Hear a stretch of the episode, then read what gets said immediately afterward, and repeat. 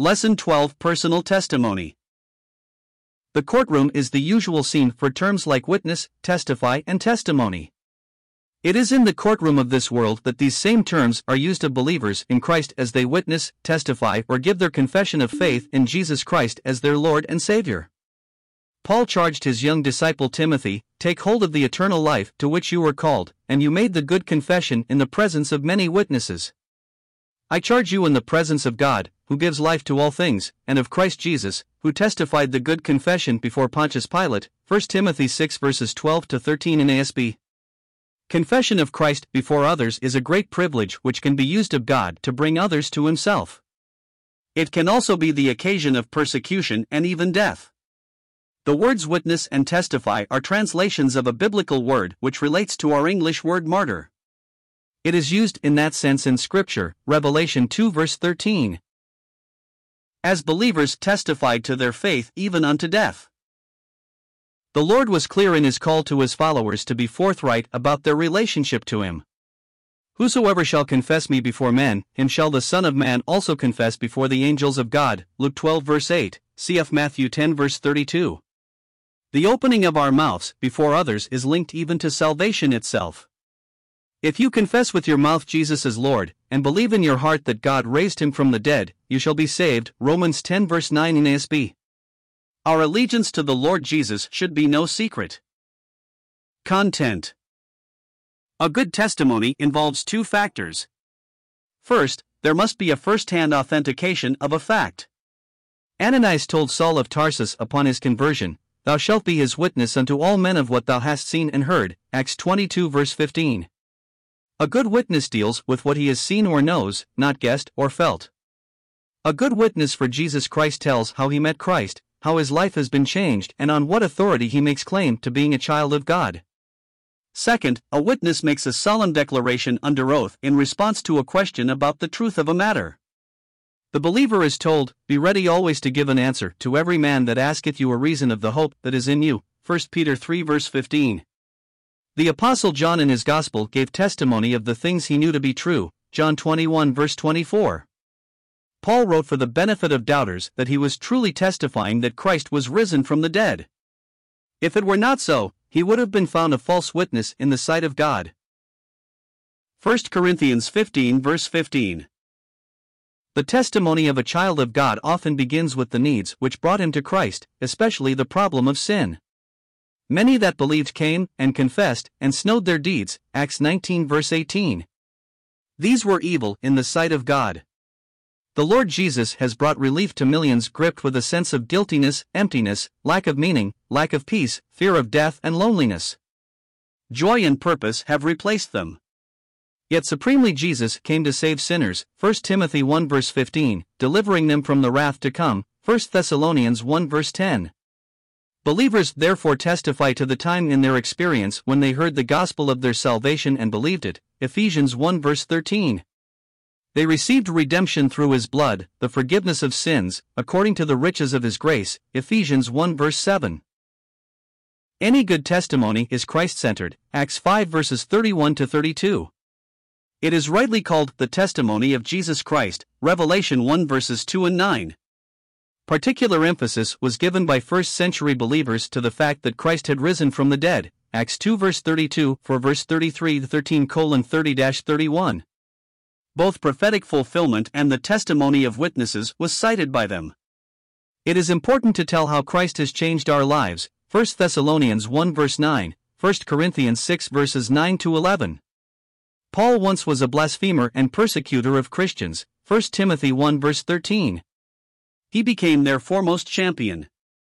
A good testimony often brings opportunity to solemnly challenge hearers as to the need of repentance toward God and faith toward our Lord Jesus Christ. Acts 20 verse 21. Remember that spiritual opposition is overcome by believers through the blood of the Lamb and by the word of their testimony. Revelation 12 verse 11. General outline 1. As seen in Scripture. The witness of Paul in Acts 26 verses 1 to 29 is a scriptural example of a testimony which deals with the before, how, and after aspects of receiving Christ. Note this order in his appeal to King Agrippa. 8 Before Christ was received, 26 4 11. Paul tells of his religious background and resistance to Christ. B. How Christ was received, 26 12 18. He tells of his meeting with Christ on the Damascus Road and how the Savior reproached him for his sins, yet called him to the service of the one he had persecuted. See after Christ was received, 26 19 23.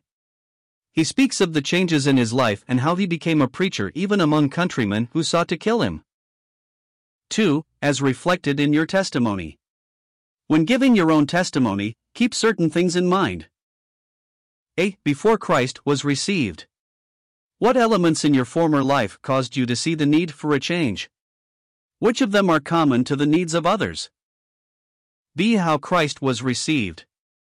Be specific so that others will not see this as a vague spiritual change, but rather an encounter with the living God. How, when, and where did this take place? C. After Christ was received. What clear evidences of a transformed life took place? What are the benefits of becoming a believer? What touches the longings in the hearts of others? Guidelines for preparing the specific content. The following guidelines should be observed in composing your testimony. 1. Keep the Lord Jesus central, telling what he has done. 2. Use the Word of God, Hebrews 4 verse 12, Ephesians 6 verse 17. Mention the verses that God used in reaching your conscience. This lends authority and brings conviction. Mark 1 verse 22. 3. Be personal, I and my, and conversational, rather than unnatural and preachy. 4. Be careful in using religious phrases and special Christian terminology unknown to your hearers, such as born again, repentance, and even the word saved. If you use them, define them. 5. Think of elements in which people can identify with your story. Certain details may be interesting. Use words that paint a vivid picture. 6. Stick to facts rather than feelings. That makes a good witness. 7. Be gracious in your words, Luke 4 verse 22, not bitter or condemning other groups. Speak with humility, not arrogance. Sequence of preparation 1. Pray for wisdom and guidance in making clear how you found new life in Christ. 2. Accumulate brief notes on three separate sheets of paper labeled 1. Before, 2. How, 3. After. 3. Write out a long, rough draft using your notes from the three sheets of paper. It will usually take about 10 minutes to read it. 4. Make improvements on the long draft. Evaluate your testimony in view of the comments under General Outline and the 7 Guidelines. 5. Cut your draft down to under 4 minutes to read. Outline your 3 4 minute presentation on a 3x5 card. Learn to give your testimony using only your outline. Learn to give your testimony in 3 4 minutes without the outline. Classroom exercise. The training session for this lesson will be given over entirely to the sharing of personal testimonies.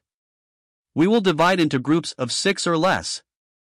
Each person will give his testimony in turn. You may use your outline on your 3x5 card to refresh your memory. Some may wish to read their testimony, but it is preferred that only the 3x5 cards be used. We will seek suggestions from the group as to how these testimonies might be improved, shortened, expanded, or clarified as necessary. You may wish to ask other persons or a group to help you accomplish this. Personal Testimony Read notes thoroughly and prepare your testimony according to the guidelines and sequence of preparation. Your final draft should be recorded under the three major questions below, which bring out the before, how, and after of your conversion. 1. What was your life like before making Jesus Christ your Lord and Savior? 2. How and when did you make Jesus Christ your Lord and Savior? What were the circumstances? What scripture did you claim by faith? In a simple, understandable way, make clear to others the way to God. Be sure that Christ, rather than people or the church, is central. 3. In practical terms, how has your life been changed after making Jesus Christ your Lord and Savior? A commitment that resulted in a changed life is a mark of reality. There is no point in telling about a decision or prayer that had no such effect.